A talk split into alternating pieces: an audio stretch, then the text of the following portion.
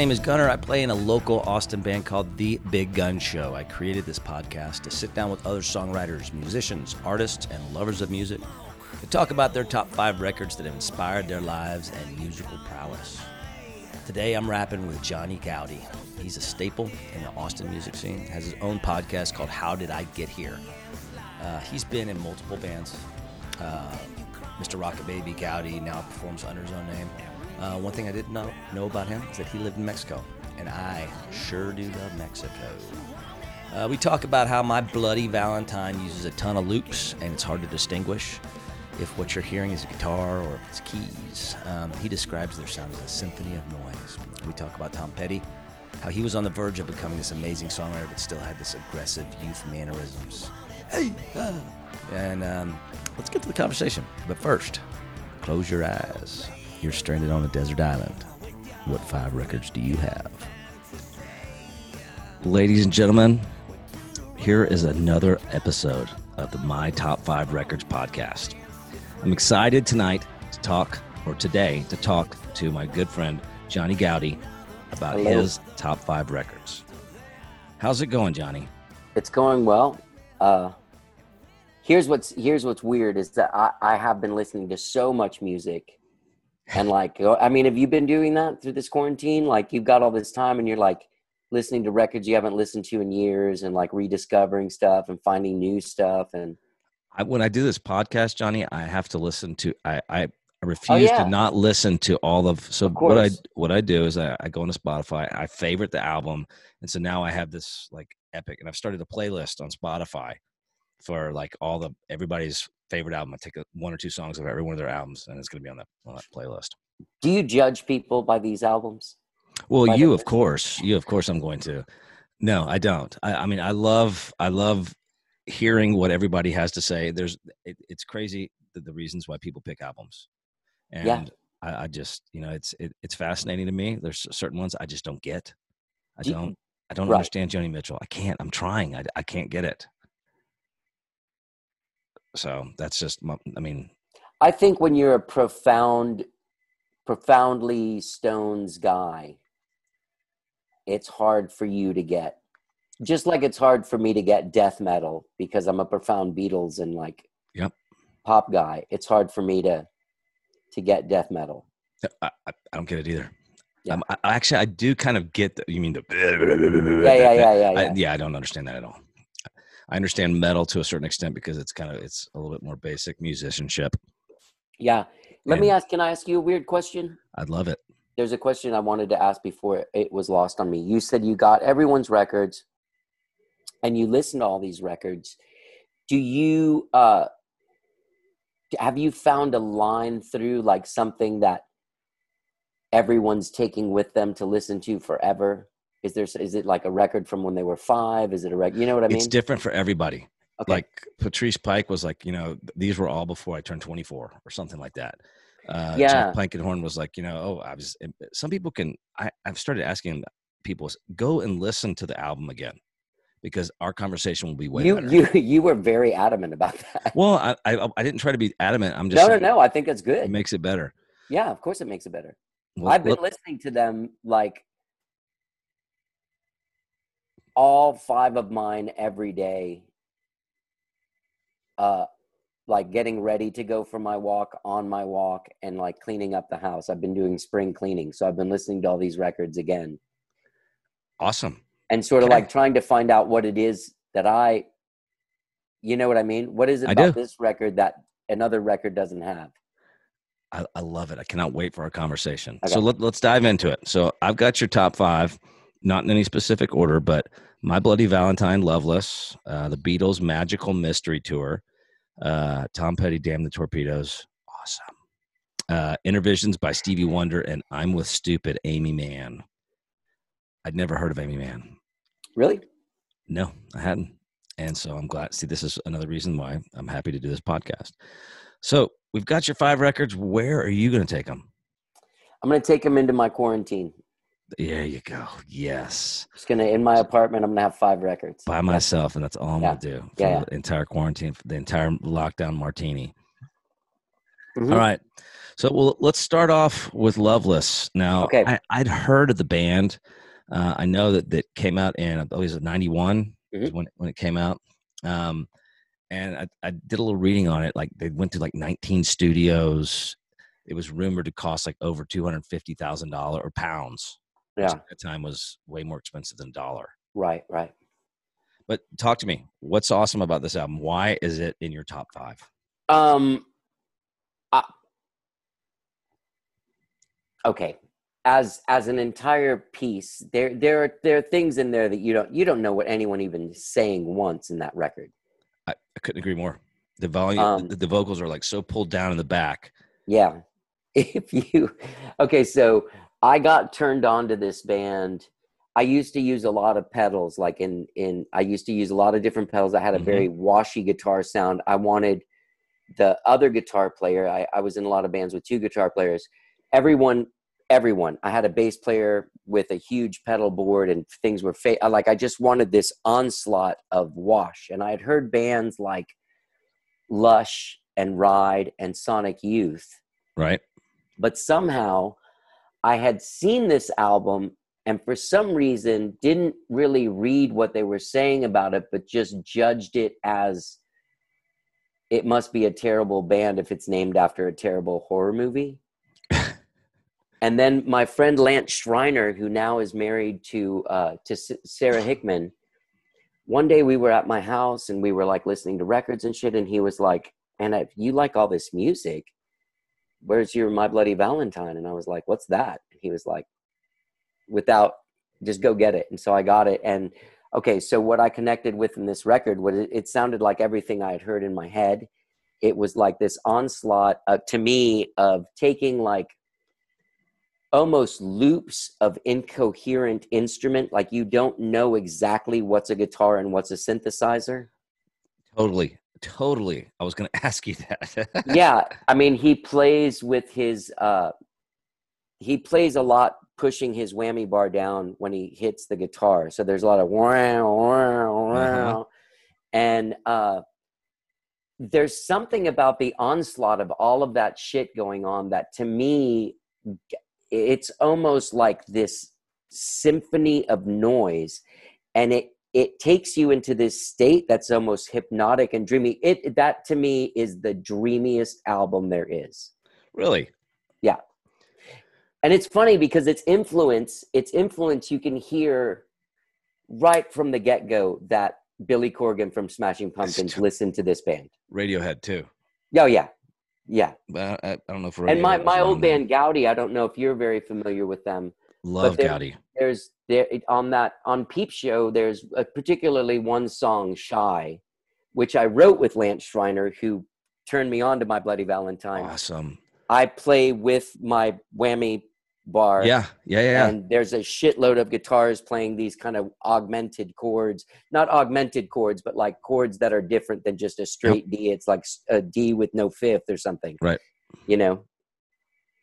Anyway, so yeah, so so that that that record and the sound of it had a profound impact on me. And as as a whole listen, there's no some songs don't really end. They just kind of back into some weird small little piece of backwards guitar and synthesizer strings with like somebody playing toms and shit and i don't know to me it really it speaks to me on the level of uh of my love of dreamy music like the cocteau twins and stuff like that like Fair i was enough. always a big fan of that stuff Yeah, you know wh- what I was reading up on is that you know, as well, what you were saying about it earlier about is that you ca- can't tell if it's like the keys or, or a guitar.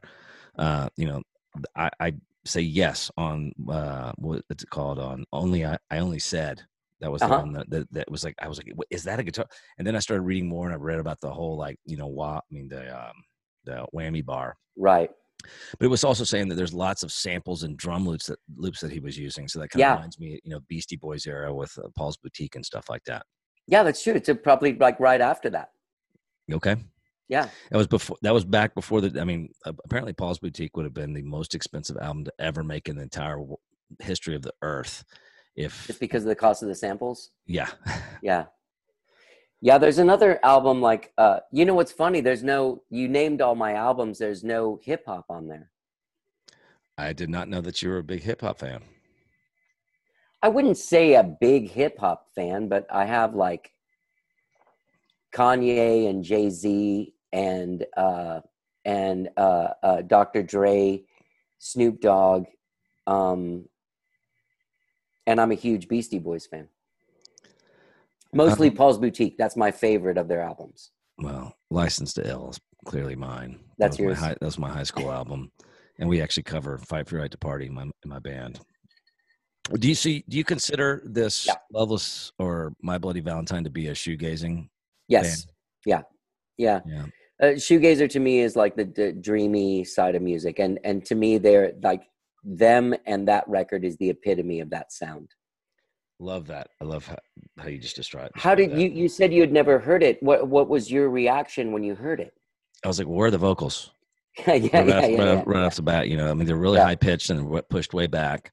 Um, and then, uh, you know, I was like, well, okay, hold on, but but it's it. I, I didn't really picture it as dreamy. If I would I go back and listen to it. See, this is the, the worst part about this podcast is now I got to go back and listen to these albums again after we've talked Right. because I want to hear your input on them. But you know, I, I, I heard that, and so you know, um, definitely, I, I I love the kind of the wall of sound that comes through there. It's it's like just like kind of what you were talking about. It's like fuzzy guitars and Yeah. and and strange noises. But no, I I I, enjoyed it. I didn't love it, but I it's- it, Not maybe everyone does. maybe it's just because I don't get it yet. That's what I always Yeah. say. I always say, you know, okay, just because I don't like it now doesn't mean that I, I- I can't understand it later. Do you want to know something weird? I don't know if you read this in in your research of it, but there's more vocal tracks on songs than guitar tracks. Had no idea of that. Some of those vocal tracks are like five, done five times over. You know what? I think I did read something. Who's the the girl that was in the band? I can't remember her name. Yeah. Yeah, but she was like, I mean, they were using her as like an instrument. Yeah. Yeah, genius. You know, I drove uh I drove bandmates, managers, recording engineers.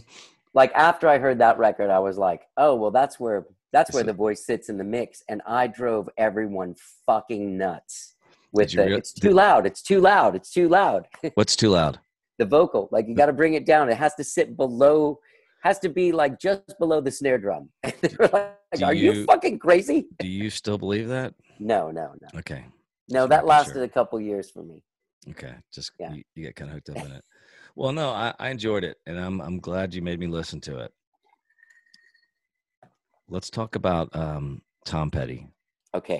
I mean, it's such a, a sorrow that he had to leave us Yes. so soon. You know, I've heard all the stories about him on stage, jumping off amplifiers, doing Yeah. like the, the the the David Lee Roth off the off the amps and stuff with his guitar. But why this album? Okay. Now- Come on. All right. Uh, Tom Petty and the Heartbreakers are a band I saw a number of times in my life. Hold on, I'm going to get you a couple of cool artifacts to show you. I would love to see your artifacts. Um, we'll have to describe them. You can describe them to the people. Oh shit, where's the? Hold on a second. There's another group, but uh, I'd appreciate it if you wouldn't cuss anymore, please. oh, sorry, is that bad? No, it doesn't fucking matter. Oh, Oh, look at that. that's. Uh, I saw them at the Hollywood Bowl. I saw them the first time. Uh, I saw. Okay, by the way, that was a is that a, a backstage pass backstage pass. to 99 Hollywood Bowl Yeah, uh, Echo Tour. concert. Yeah. Nice. You know who I saw back there was Rick Rubin, and he was wearing a turban. that guy's a trip, man. Uh, Yeah. He's brilliant. I didn't meet him at that show, but I did see that. Where, where are those other passes? Oh well. Anyway, um, all right. Let me tell you why that particular record. Um, I, I'm a huge fan of Tom Petty. Can I back this up from? Uh, I heard American Girl uh, wherever I lived when that record came out. I think I lived in California. Okay. They- They played that song on the radio station. Yeah. Uh, and I loved it. And uh, and then after that, I loved all of his albums. That summer of '79, before this album came out, "Don't Do Me Like That" was a single, mm-hmm. and it was uh, the same summer as uh, "I Want You to Want Me," uh, Cheap uh, Trick. "Cheap Trick." Um, And the, uh, what I did read about you was that That's Cheap my Trick favorite. was. Is that your favorite band? Yeah. Really? I know, and I'm not taking one of their records. It's really fun. That's this thing makes you want to shoot yourself in the head. Well, I'll tell you my my my favorite album is is She's Tight. Oh yeah, Yeah, I just love that song. yeah, that song's great, man. Yeah, Anyway, I'm sorry. Continue. that's the tour that I saw them on. That that made me. It was the one-on-one tour where they didn't have. It was the one tour, or they did. I think maybe two or three tours that didn't have uh, uh, Tom Petersson. They got this guy John Right. Brand play bass. Anyway, back to Tom Petty. Please. So I loved his music. And when Damn the Torpedoes came out, I think that was the first Tom Petty record that that I, I bought. But when I started playing music was 1982. And uh, there was a lot a lot of music I wanted to play was orchestrated in this new way with synthesizers and drum machines and shit that you just you couldn't really do. And Yeah. then there were bands that were using these complex chords that in your first band in eighth grade, you you don't you don't have the wherewithal to to get this shit. right? But then there's Tom Petty, who girls love, right? And his songs are like G and fucking D and A minor and like Yeah. chords you know. And you can strum and play a Tom Petty song. And so and so there's this empowering, almost like like punk rock spoke to people. You know what I mean? Like someone couldn't pick up a guitar and play a fucking Yes song or a Rush song, but someone could pick up a guitar and play like a you know Buddy Holly song. It's three chords. You know what I mean? yeah. Or even a Stones song. You know, maybe without the cool tunings or something like that. But you can something you can, it. you can grasp it early on and and I, I really like i have to say like what my very first band we we played all covers and half of them were tom petty songs so um I- I continued to be a huge fan. I ended up getting to work with Benmont Tench and becoming kind of pals with him. Yeah. And uh, as Tom Petty grew, I learned so many things about what a band means. Like when Stan left the band in the Mhm. early 90s, and uh, all of a sudden they were a different band. There was a different feel. Steve Ferrone's an amazing drummer, but whatever that thing Tom Petty and the Heartbreakers were, that kind of ceased to be. And Tom Petty excelled as a master, master songwriter to where like, you know, the songs of of the last, you know, 15 years of his life were some of the best songs he ever wrote. And there was a calm to his writing. But the thing is is in the in the early days, his songs were great. He hadn't reached that like Yoda level, but he's had this fucking fire of like a young guy that would punch someone in the face. You know, like a, a guy that would fight. Yeah. You know how he screams before guitar solos and all those Ow, first records? Yeah, yeah. yeah. It's uh, that, that- that's what I love about him. That's so yeah so me. And there's straight up rock and roll, like straight up like three chords, like just like Century City. Yeah. You know what I mean? Like that song, that's a song, that's a blueprint. You and me have probably written that song fucking 40 times. So did Tom. oh, yeah. You got to. It just matters. You know what I mean? When you hit the right one, sometimes you hit the nail right on the head with that. It's so and good. so to Yeah. me, to me, uh, Damn the Torpedoes is the apex of where he had started becoming the master songwriter, but still had that piss and vinegar of a young dude. love that. Yeah. Lo- hold on, I gotta write that down. Um, piss and Vin. Okay. Um, yes. So I know that Jimmy Iovine actually produced this record. Yeah. And I thought that was that that's really cool because you know I remember seeing him on like all these shows and stuff, and he's like, oh yeah, he, like he's big band, but and apparently he is.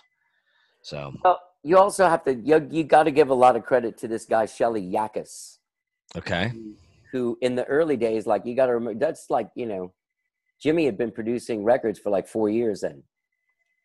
Like, I don't know if you know the trajectory of his career, but the first, the first time he was in this, in the studio assisting on a session, it was Phil Spector on a John Lennon record. Uh, no, I say I don't know that history. You, par- you Like- know better than me. Yeah, he walked, he walked right in and he had never produced a record. Uh, uh, Bruce Springsteen. Wasn't he like mixing something, and mm-hmm. then he like kind of somebody didn't show up or something like that? No, there was some record, and Springsteen liked the drum sound, and he hired him because he was the engineer. And he basically, I can't remember if it was Bruce Springsteen or it was Tom. It must have been Bruce first that he just basically said, "No, no, no, I'm going to produce this record. I'm bringing another guy to engine," and that was Shelly Yakus as well. Okay, He did Born to Run, and those. great album. Shelly Yakus, I think, is the guy that made Jimmy Iovine behind the scenes. Like Jimmy Iovine did walk in it, but he didn't really know. Okay, But Well- some people have an inherent sort of groove. You know what I mean? Like if you listen to uh to the Velvet Underground, that record with the banana on it, yes, you know what I'm talking about? Yes, I do. The record that sold 10,000 copies but ended up starting 10,000 bands. to me, that that record the production on it is fucking genius. And that's Andy Warhol and he didn't play instruments, he just knew what was cool. You know what I mean? Yeah, I do. And there are those kind of producers that don't play shit. They just kind of know what's cool. Like, hey, you know what? That's cool. No joke. That's Yeah. I love I love the uh, ten thousand records and ten thousand bands. That's classic. Yeah. What else? So, but I mean, I do love. So, I I think I understand. And let me go ahead. Your reason for picking this Tom Petty album, this specific one, is because you feel like it was, you know, the ability to be young and aggro at the same time as Right. being i- i- understanding that hey, I'm about to take off as a songwriter. Right. Whereas some might say that a, a song like Free Fallin' is compositionally, focus wise, just like a masterful thing, hmm doesn't have any piss or vinegar. He's very accomplished. He's very calm. Yeah, there's he's no. playing in time. He's not getting excited about anything, but he's still. It, you see what I'm saying? Like there's I- that. I, I, I totally understand. There's no, Yeah. oh, oh, you know, Yeah, yeah, yeah, There's none of that there, you know. Yeah, it's like, yeah, it's, yeah. It's, it's more of a kind of, it's it's more of a of a song. It's not Yeah. more of a. There's not there's not as much emotion. Yeah, and I can talk forever about that. That band is one of the to me. Uh, like the quintessential American band so far, like like literally like the band that a band Okay. that that grew up on British and American music, but had this sort of groove from the South. You know what I mean? I, I to me- do, I do. to me, there's nothing like those guys playing together, like the Stones, you know, or like Cheap Trick. But like, there's a groove that Tom Petty and the Heartbreakers have. It's uh, yes, and it's it's like I don't know when they come on the it. radio, you hear the guitar, you hear a vocal. It's just like I mean, he's like one of those guys. I always say, uh, "What are your top five vocals?" You know, you hear the you hear one one word. Who is it? I always say uh, Mick Jagger, um, Willie Nelson, and now I have to say Tom Petty because he Oh, is. yeah. That's like he's like one of those vocals that you can't deny. Totally. You know exactly who it is when you hear him. Yeah. Yeah. Well, we we all love Tom Petty, and if you don't, then you can just go ahead and turn this podcast off. That's what I'm going to say. Yeah. I don't know anyone who doesn't like him. You know what? I don't either. And I agree. It's it's simplistic, but it's just it's got this feel and this like desire to want to like sing along and, and just it and to be perfectly honest, like when I, I love Tom Petty and I've I, I don't even know what most of the songs are about. I just listen to the feel of the music. Yeah. Well, I mean, I, I don't know. I think he's got very, uh, you know, he, you and I are close to the same age, are we? Yes. I think we're two years apart probably. I'm 49. Okay. Yeah, we are. We are You're like two years 58, right? yeah, I'm 93. Uh, yeah. There's something about that time too. Like, also, you know, uh, going back to the, the way that that record sounds, um, that record explodes, man. It does. It does, no doubt. I mean, it's it, it, it's incredible. It's huge sounding. Okay, so yeah. Anyway, I love I love him. I love his music. I saw him a lot of times. What I was going to say is I saw him first in um, in '86. I saw two uh, Heartbreakers Bob Dylan shows. Wow. Yeah, where they back they opened for him and then backed him up. And those were those were amazing. Dylan And good at that. yeah. And then I saw them up. I saw them at Frank Erwin Center on the uh in the 2000s. no, no, no. I did see him in the 2000s, but I saw him at the Frank Erwin Center in uh 1991 in the uh Eddie waited till he finished high school. you know Oh, yeah. that song? Uh-huh. That, that was the that was the record they were touring on and then I saw them in 99 and then I saw them again in 2012. 2012. That yes. Okay. That was the Uh, yeah. I mean, everybody loves Tom. You're right. Everybody loves Tom Petty, and I agree with that. Yeah. Let's move on. Let's Okay, talk. sorry. Let- no, no. I, I love hearing everything that I, I want to hear. Everything you have the to say more I listened albums. to these records, the more I was like, "Oh, I wonder if this podcast is five and a half hours that would be awesome. I, I, you know how easy it would be to do that. It It's would. like it, if anybody that takes it as seriously as you do, it's it's super easy to do it. Um, the Beatles. All right, here we go. magical, magical mystery tour. I'm just gonna go ahead and you know say I, what I what what I know about it is that and like I believe you're either Beatles or Stones. Clearly you're Beatles. Clearly I'm Stones. I don't want to fight about it. Uh, listen, I'm very Stones. Well, you're either, you're one or the other. I don't think so. I do. We can have this discussion another time. What do you think about this? Uh, real quick before we get into this, what do you think about the Paul McCartney agreeing with Howard Stern that they were better? I did. the I, I haven't. I haven't heard that. Oh, and then uh, the Stones dropped a new single last week, and this, Yes, this person asked Town. Mick Jagger, "So, what do you think of what Paul McCartney said?" He was like, "Dude, we're still playing. Like, what? what kind of competition is there? Those guys were like, they're they've been gone for fifty years. Who cares? We're still going. McCartney's still kicking ass though. Yeah, yeah, yeah. He's he's. He, I mean, if But so, they do they do have that uh, James Dean, Marilyn Monroe, Yeah, Jesus martyrdom because Yeah. they died as a band. you know what I mean? Yeah, no, I I dig that for sure. Um, but yeah, you know, I believe that you're either Beatles or Stones, and if you are Beatles, you're either Paul or John. Right. Who are you? Let me ask you, who do you think I am? First, I'm gonna say Paul. Yeah, I am. I think he's the talent in the band. I think they all. I think they all equal talents. Um. So magical mystery tour. I remember I sent you Revolver first. Yes, you did. That was And the record I that came out listened- right before. I went through right before I went. Sorry, I went through all three of these records that I consider my favorite: Revolver, Magical Mystery Tour, and White Album. Yes. So I went through and listened to them from beginning to end, each of them, and that's why I wrote you back because I was like, oh, you know what? I spoke too soon because, in all honesty, since I was probably five, Magical Mystery Tour has been my favorite record Mm-hmm. theirs. And I'm a huge, huge, huge, huge, huge Beatle fan. And when I listened to Magical Mystery Tour, I remember arguments that I've gotten into with people over the years, my friends in vans, uh, late at night in, in bars after they close, where I'm like, I am not the world's biggest Sgt. Pepper's Lonely Hearts Club fan band. I band fan. I don't Got it. think that record. I wasn't there when it came out. I know it was monumental when it came out, but I don't. To me, the exploratory avant-garde Beatles records are those three, but the but the weirdest one of all of them, like Magical Mystery Tour, is just plain weird. You know, uh, so is Sergeant Pepper's. Sergeant Pepper's is is weird, but uh, to me, there's like a, a like.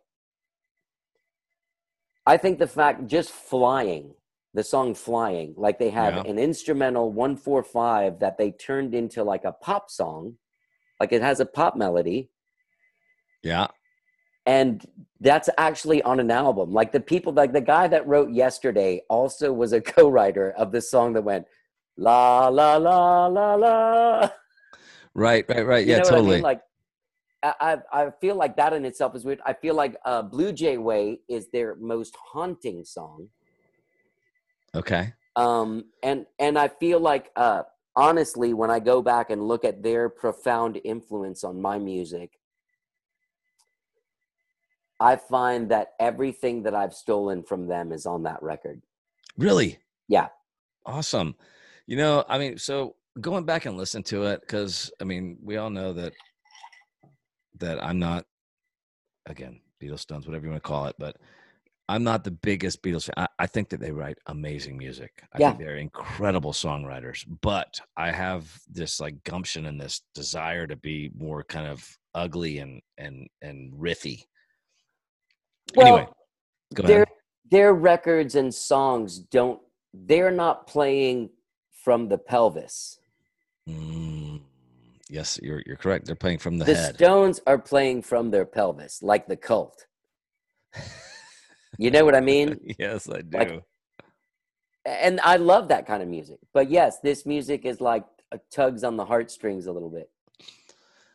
Right on. Okay, so I know that uh, I- believe that what I, I believe that Paul McCartney was notorious for like getting a bunch of songs together and go, "Okay, I'm ready to record." Yeah. and I think that's the way it happened here. And um, but one of my favorite songs on the album is "I Am the Walrus." You know, Oh, Jesus, yeah. super super well known song. And and I I think I read that um, he that John Lennon wanted to have uh, his vocals sound like kind of what what did he say? Uh, he was using like a low quality mic to sound like Mhm. like it was from the moon. I think is what he said. Yeah, yeah, yeah. He wanted it to sound like it was from the moon or from outer space. When I something. Yeah. listen to it, I listen to it with, with these headphones on, and I sit here and I, and I, I basically sit on my couch and I, I turn off my. Nobody can get in touch with me. I'm I'm here listening to the albums. That's it. Yeah, yeah. And so I, I did appreciate that, and, and I've always loved that song. So, talk to me more about it.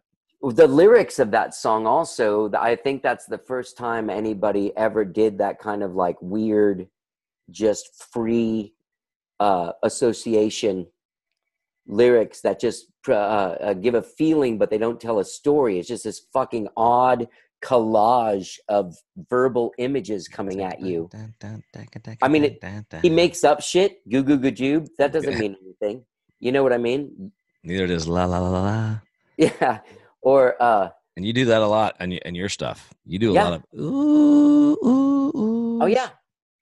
Well, a lot of the shit, like a lot of the backing vocals and the way that the backing vocals are recorded on that record, uh, and the looseness of the backing vocals on those, I was like, there's not, there's not a lot of perfection. I mean, they sound fucking great because it's the Beatles, but if you went in with auto tune and saw what was happening with each of the notes, you'd be like, okay, that's why it sounds like there's a chorus pedal on this, you know.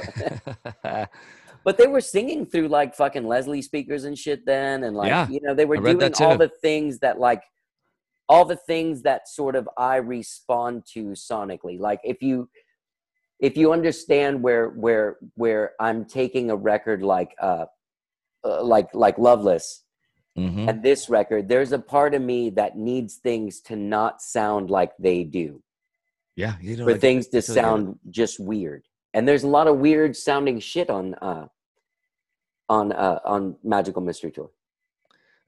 No doubt there is. No doubt there is. I, like in Hello Goodbye, um, when you listen, it's a different experience when you listen to it with headphones. Totally. And it's it so and, and I love doing that because I love. I mean, you know, like when you're in the studio, I don't. I, I like to listen to it with headphones just because I, I want to make sure I hear everything.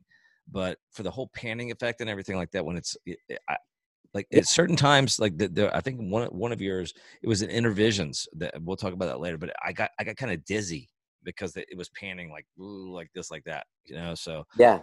Um, but yeah, but hello, hello, goodbye. The way that they were panning the stuff back and forth uh, with the background vocals, it was like, ah, you know, it- I, if if you know what I'm talking about. yeah, no, I totally. Hey, man, I yeah, y- you know that era of record making, like the people that were making the records were starting to smoke weed, and they were making records for people that That's that were still illegal in the state of Texas. and smoking weed. Right, right, right. I'm not saying I'm not saying I smoke weed, you smoke weed, or anything.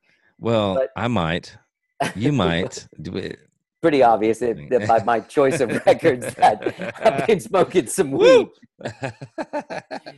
uh well, I, I mean honestly i think i think that like people were getting psychedelic and they were Yeah, wanting to hear sure. things in a new way and you were getting even though i'm a huge fan of mono mixes from the 60s i mean i don't know if you do that like you know what though? like- you know, I'd like you to talk about that because I don't understand that as well as because I've been talking to Kevin McKinney. He's gonna do it. He's got like two mono mix, like uh, Axis Bold as Love, I think, mono mix, and I don't Oh, yeah. understand the difference. So explain to me the difference in that, because I don't know. Well, it's, it's exactly what you're saying in this time when they started being able to split the signal and move something left or right. uh, left or right. And I'm not talking about sort of like that. I I don't know what uh, what Stone's album sounds like this, but like there's Beatle records where you can turn your your balance all the way to one side and you won't hear the vocals anymore. right. you know what I mean? Yeah. Uh, but then once stereo things started happening, they started they started being able to place things in like uh, Okay. almost like a rainbow Right. Okay. sound, like stuff's like it's, not, it's not like on or off. right, and Okay. and when you it. hear stuff through a monophonic speaker, there's songs like uh, the Who's "Can't Explain." Okay. Listen to both mixes of that, and listen. You can even listen to it on your fucking phone, like. Okay. Did you just cut out on me? Uh oh. You hear me? I hear you now. Okay. Uh, basically, like a mono mix doesn't spread out. It- I, I, I get it. it's just going. It's it it. There's no spread. same in both ears. Same in both ears, or if you can listen to it through one. It's the way people like before there were stereos in the 70s and stuff. People had radios that had one speaker. Like the speaker in the back of um, Sea Boys. Exactly. I love and that's that's a beautiful sound like when you were a It little is. kid and you were riding in a, like a chevy nova in like 1974 and you heard like uh uncle albert by paul mccartney on there and there's a sound to it where it's just this one little speaker and it it th- when you mix for that it explodes out of the one speaker so Awesome. All right. What else? What I mean, so I mean, this, we've just kind of touched the surface on the Beatles. Um, I was raised on the Beatles. My my, my, Your my I had young parents. I I had young parents that were immigrants, and they didn't know any. Like I didn't learn songs like John Jacob Jingleheimer Schmidt right. until I went to school. Like I was raised on just like pop music and rock and roll. She loves me. Yeah, Yeah, yeah, yeah. Yeah. Yeah. And I related to those records when I was young, but as I got older, and especially when I started playing and recording music, there's something so exciting about uh, about the recording of Magical Mystery Tour going for on these songs and how they did shit and like you know Yeah. Yeah. Totally. I mean, that, strawberry fields like that that thing that they recorded it a couple of different times and then at the end john lennon liked one and didn't like the other and it was in a different a little bit in a different key like a half step up and a little bit faster so to to make the two pieces work they had to slow one of the versions down that's why in the middle of of of uh, of strawberry fields it's like let me take you down. He sounds like he gained like 50 pounds or something. Yeah. Awesome. And all of a sudden the cymbals go like, because they're slowed down. Oh, see, I did not know that. I'm Yeah. I had to go back and listen to that again too. It's genius shit, man. Okay, I want to talk right. about Aimee Mann because I've never, I, I'd never, I, I might have, maybe it was back in the day when I didn't really know anything, but um, I know that she grew up in Virginia. She went to Berkeley. She dropped out. Yeah. I know that. Um, that's what I know about her, and I mean, I definitely hear her influence. Um, you know, especially in the stuff that you record, and Yeah. when I say guitars and hand claps and that kind of fuzzy style. Yeah. So I, I hear that as something that has kind of touched you. Very much. Hold on, let me show you this. We, you know, uh, you know, Peep Show by Goudie. Yeah. You know the song "When Will You Be Mine," the Uh-huh. last song, that kind of six eight song. She's the one that sings with me on that. Okay. So I thought that when I heard "You're Was Stupid," the song, I thought that was you on the on the background vocal. I wish it was. Well, it, it sounded like it to me. You know, I think it's it's Jon Brion, the producer guy. You know who that is? Uh, no, I did not. Oh, um, so Aimee Mann. I first heard Aimee Mann. Uh, she was the lead singer of the band 'Til Tuesday, Yep, she was. and they had the song "Voices Carry," which I loved. And then they their second record had this song "Coming Up Close," which I loved, and I bought that album. And then in the early '90s, she started releasing solo albums. She had one before this called "Whatever," and I was in love with her writing mm-hmm. and her attitude in her writing. You know, talk, wait, talk to me more a little bit uh, about that- well, there's an attitude like the, the I'm with Stupid starts off with that song Long Shot. And the first it line does. of the Awesome. song is You fucked it up. yeah, Like just somebody that has the fucking like self confidence to just come out with that sort of like, hey, and her lyrics are very much like that. Like she yeah, totally. she gets mad get at it. people and lets them know what's what in those songs. Well, you know, uh, that's the whole kind of um, predicament, right? Is like, should I say that this to make a point? You know, you Yeah. fucked it up, or Yeah. hey, you messed it up. It's it's a lot more poignant to say you fucked it up. Yeah. Yeah. Well, you know, um, as far as my attraction to her, it's it's like uh, I've always been a fan of female singers, uh, which is not reflected in my top five albums. Um, but yes, it is. Twenty percent of them. yeah, twenty percent. But but I think that my taste and I, you know, if you hear me sing, I've obviously been influenced by female singers equally. I think to dudes. Uh, by the way that I, you know what I mean. I feel like no, I get it. I feel like I it's totally a pretty equal influence. Um, uh, when Aimee Mann's first solo album came out, I freaked out. And the thing is, is that I was raised on that Beatle music. Mm-hmm. And then as time went on, I connected with bands like uh like Cheap Trick. And then like as it went on, like there were these bands that were sort of like uh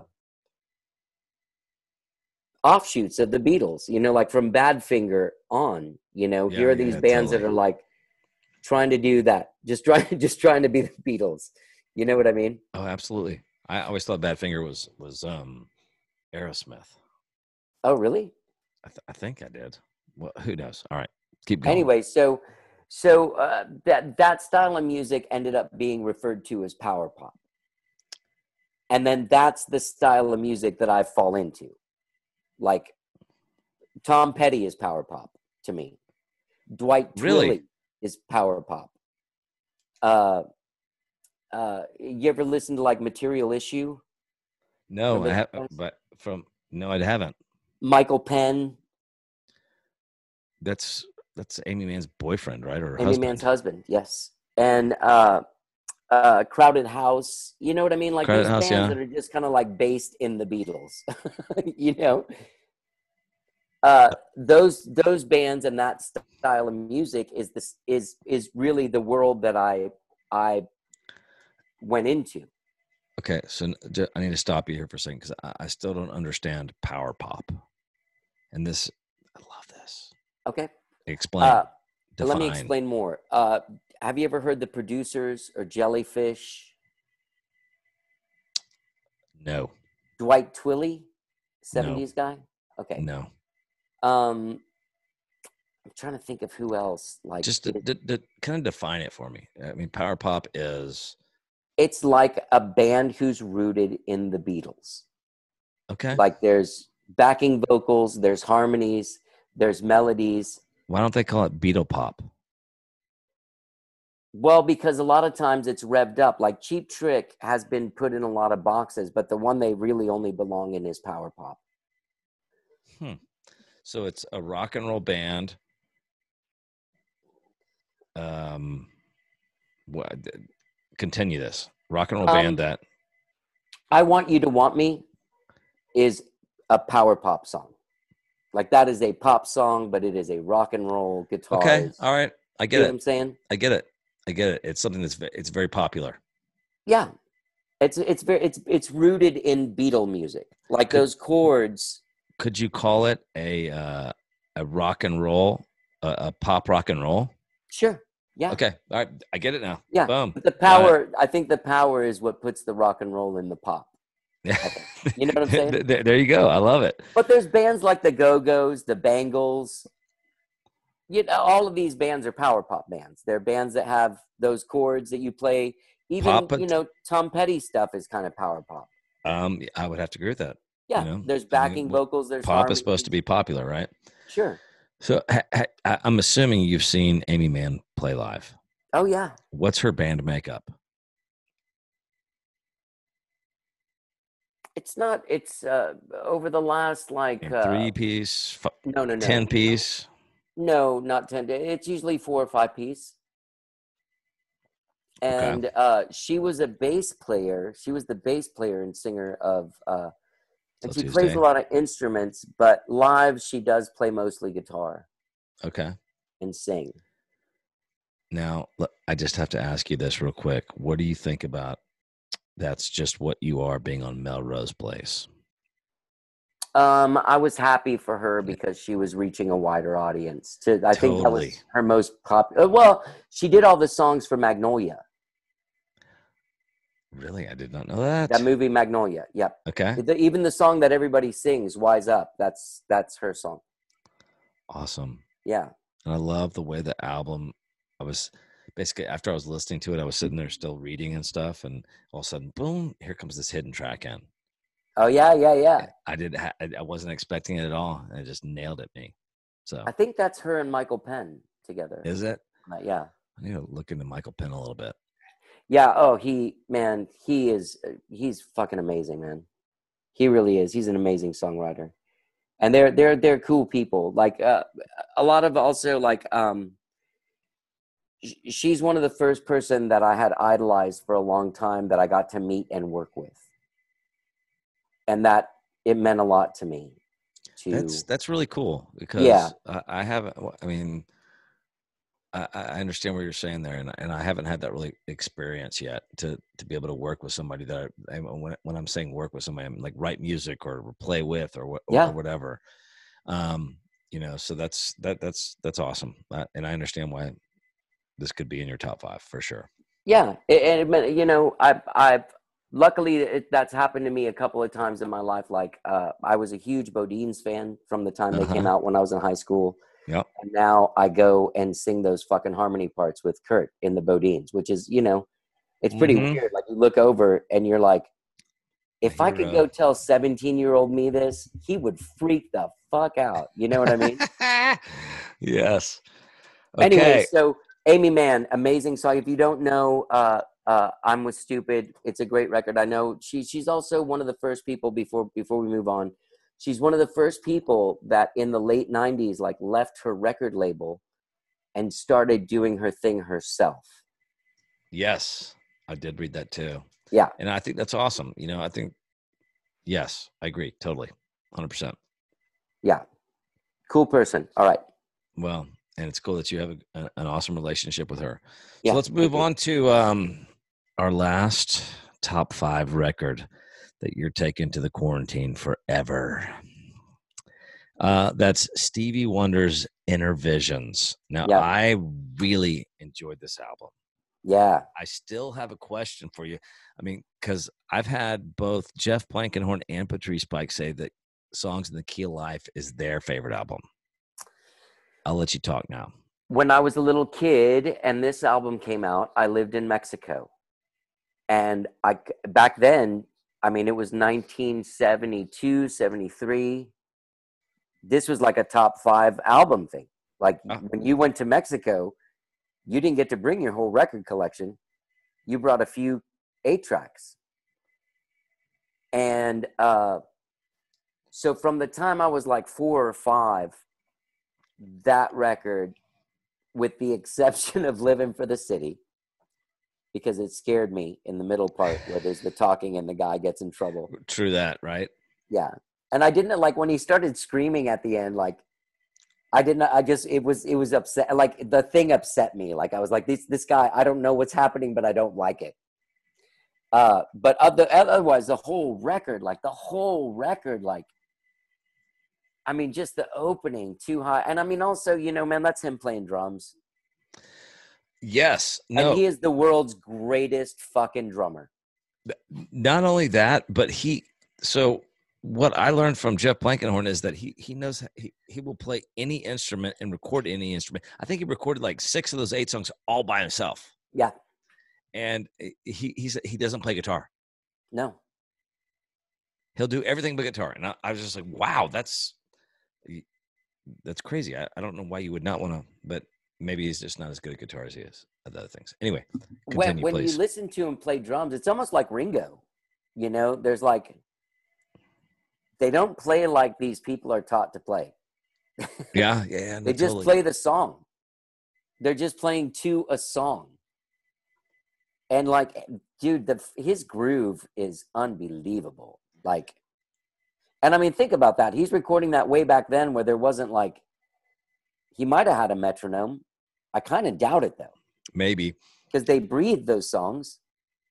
Well, you know what I heard was that like direct or what I read was that after like three days after the release of the album, he was in the in the south. I think it was in the Carolinas someplace, and he got in this like massive car wreck, and something went banged into his head.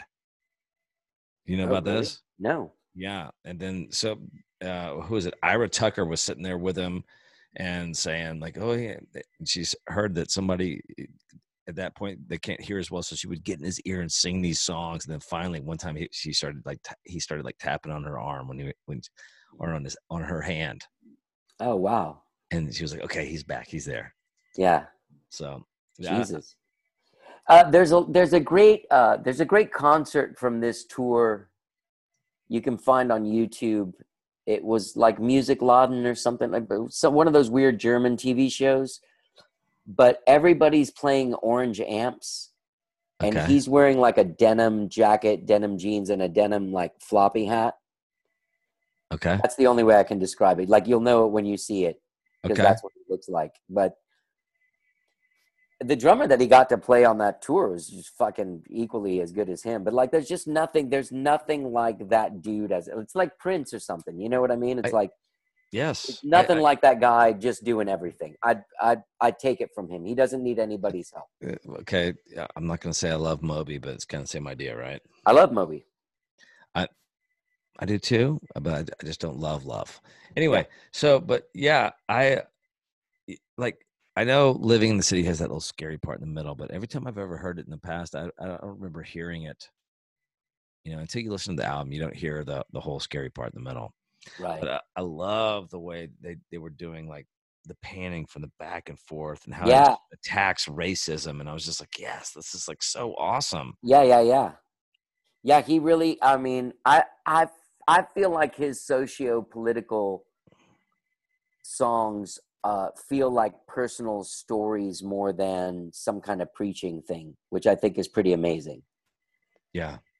You know, that's a hard thing to do. I mean, I don't know if you ever write socio-political songs. I you know, can't. I have a hard time. I, I, I do too. I have a yes. I mean, most of my songs that I write are going to be more like you know, hey, I'm badass. watch watch me kick ass. Yeah, yeah, yeah. Um, or you know, they can be softer, but you know. The stuff that he's going after with that and with like higher ground. I mean this whole this whole album is in my opinion like so so groundbreaking in the sense that it's got like all these different things that it tackles. Racism you know higher powers and, and, and all of that. So that that that's what i really enjoyed about this album. To me jesus children of america is probably one of the best like jesus songs there is i write jesus songs but they're not always they're not like that they're, they're, they're, they're I just I have a different belief. Sure, sure. And so I, I, I feel like I, I just man that that record top to bottom is just amazing songs.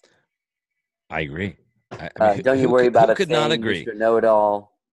And I, I, I hope that everybody out there listening will agree with that too because it, it, it is awesome. I mean, Stevie Wonder, it's it's it's crazy. I just just the other day I started compiling all of the um, albums that everybody I have done, I, have I've talked to on this podcast, what their top five albums are, and now there's like three or four from Stevie Wonder. That's probably more than anybody else. Hmm. You know, I think songs in the key of life. I don't know. Well, by the time songs in the key of life came out, I, I feel like there was. Uh, What year was that? 1976, 77. Okay. It had uh, I Wish, I think, and Sir Duke. So, I wish. That was Johnny Goudie. I love how he said that the Velvet Revolver spent $10,000 on an album that created 10,000 bands. Now, you can check uh, Johnny out on the old interweb at uh, johnnygoudie.com. That's spelled G O U D I E. Um, on Instagram and Facebook, his handles are the same, Johnny Goudie. Uh, he has a, a, Facebook band page also, Johnny Goudie Music, and his podcast is called How Did I Get Here or How Did I Get Here? Um, you can find it on Pod, uh, Spotify or on Podbean. And if you got the gumption, head over to thebiggunshow.com and check out what my band is up to these days. You can also catch us on Facebook, Instagram, and YouTube, all with the handle of The Big Gun Show Band. That's the on the, eh, on the front, band on the end. Our most consistent gig after the quarantine is going to be our monthly residency at the Little Longhorn Saloon here in Austin, Texas, home of Chicken Chip Bingo. We play the happy hour on the first Friday of every month. Bring grandma, she'll have a blast. I'll be back in two weeks, then every other week after that, close your eyes. You're back on that desert island again. What five records do you have? Until next time.